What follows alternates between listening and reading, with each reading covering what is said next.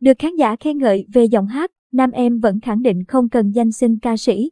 Thời gian qua, nam em gây ấn tượng khi ra mắt những đêm nhạc ấm cúng và nhận được phản hồi tốt từ khán giả.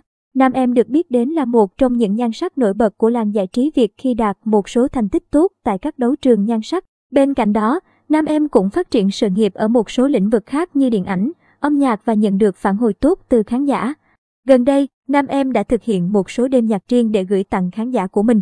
Đặc biệt, một số bản cover như Tay trái chỉ trăng, Thác định đỉnh, Đơn phương, Đào Bá Lộc, Kiếp chồng chung, Bùi Công Nam.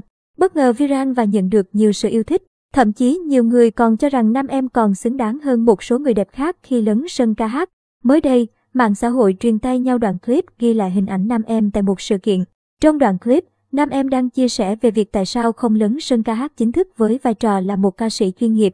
Chưa bao giờ em nghĩ mình đi hát để kiếm tiền hay được mọi người gọi là ca sĩ. Nên nam em đi hát chỉ muốn đặt hết cảm xúc vào bài hát để mọi người hiểu được câu chuyện mà mình muốn truyền tải.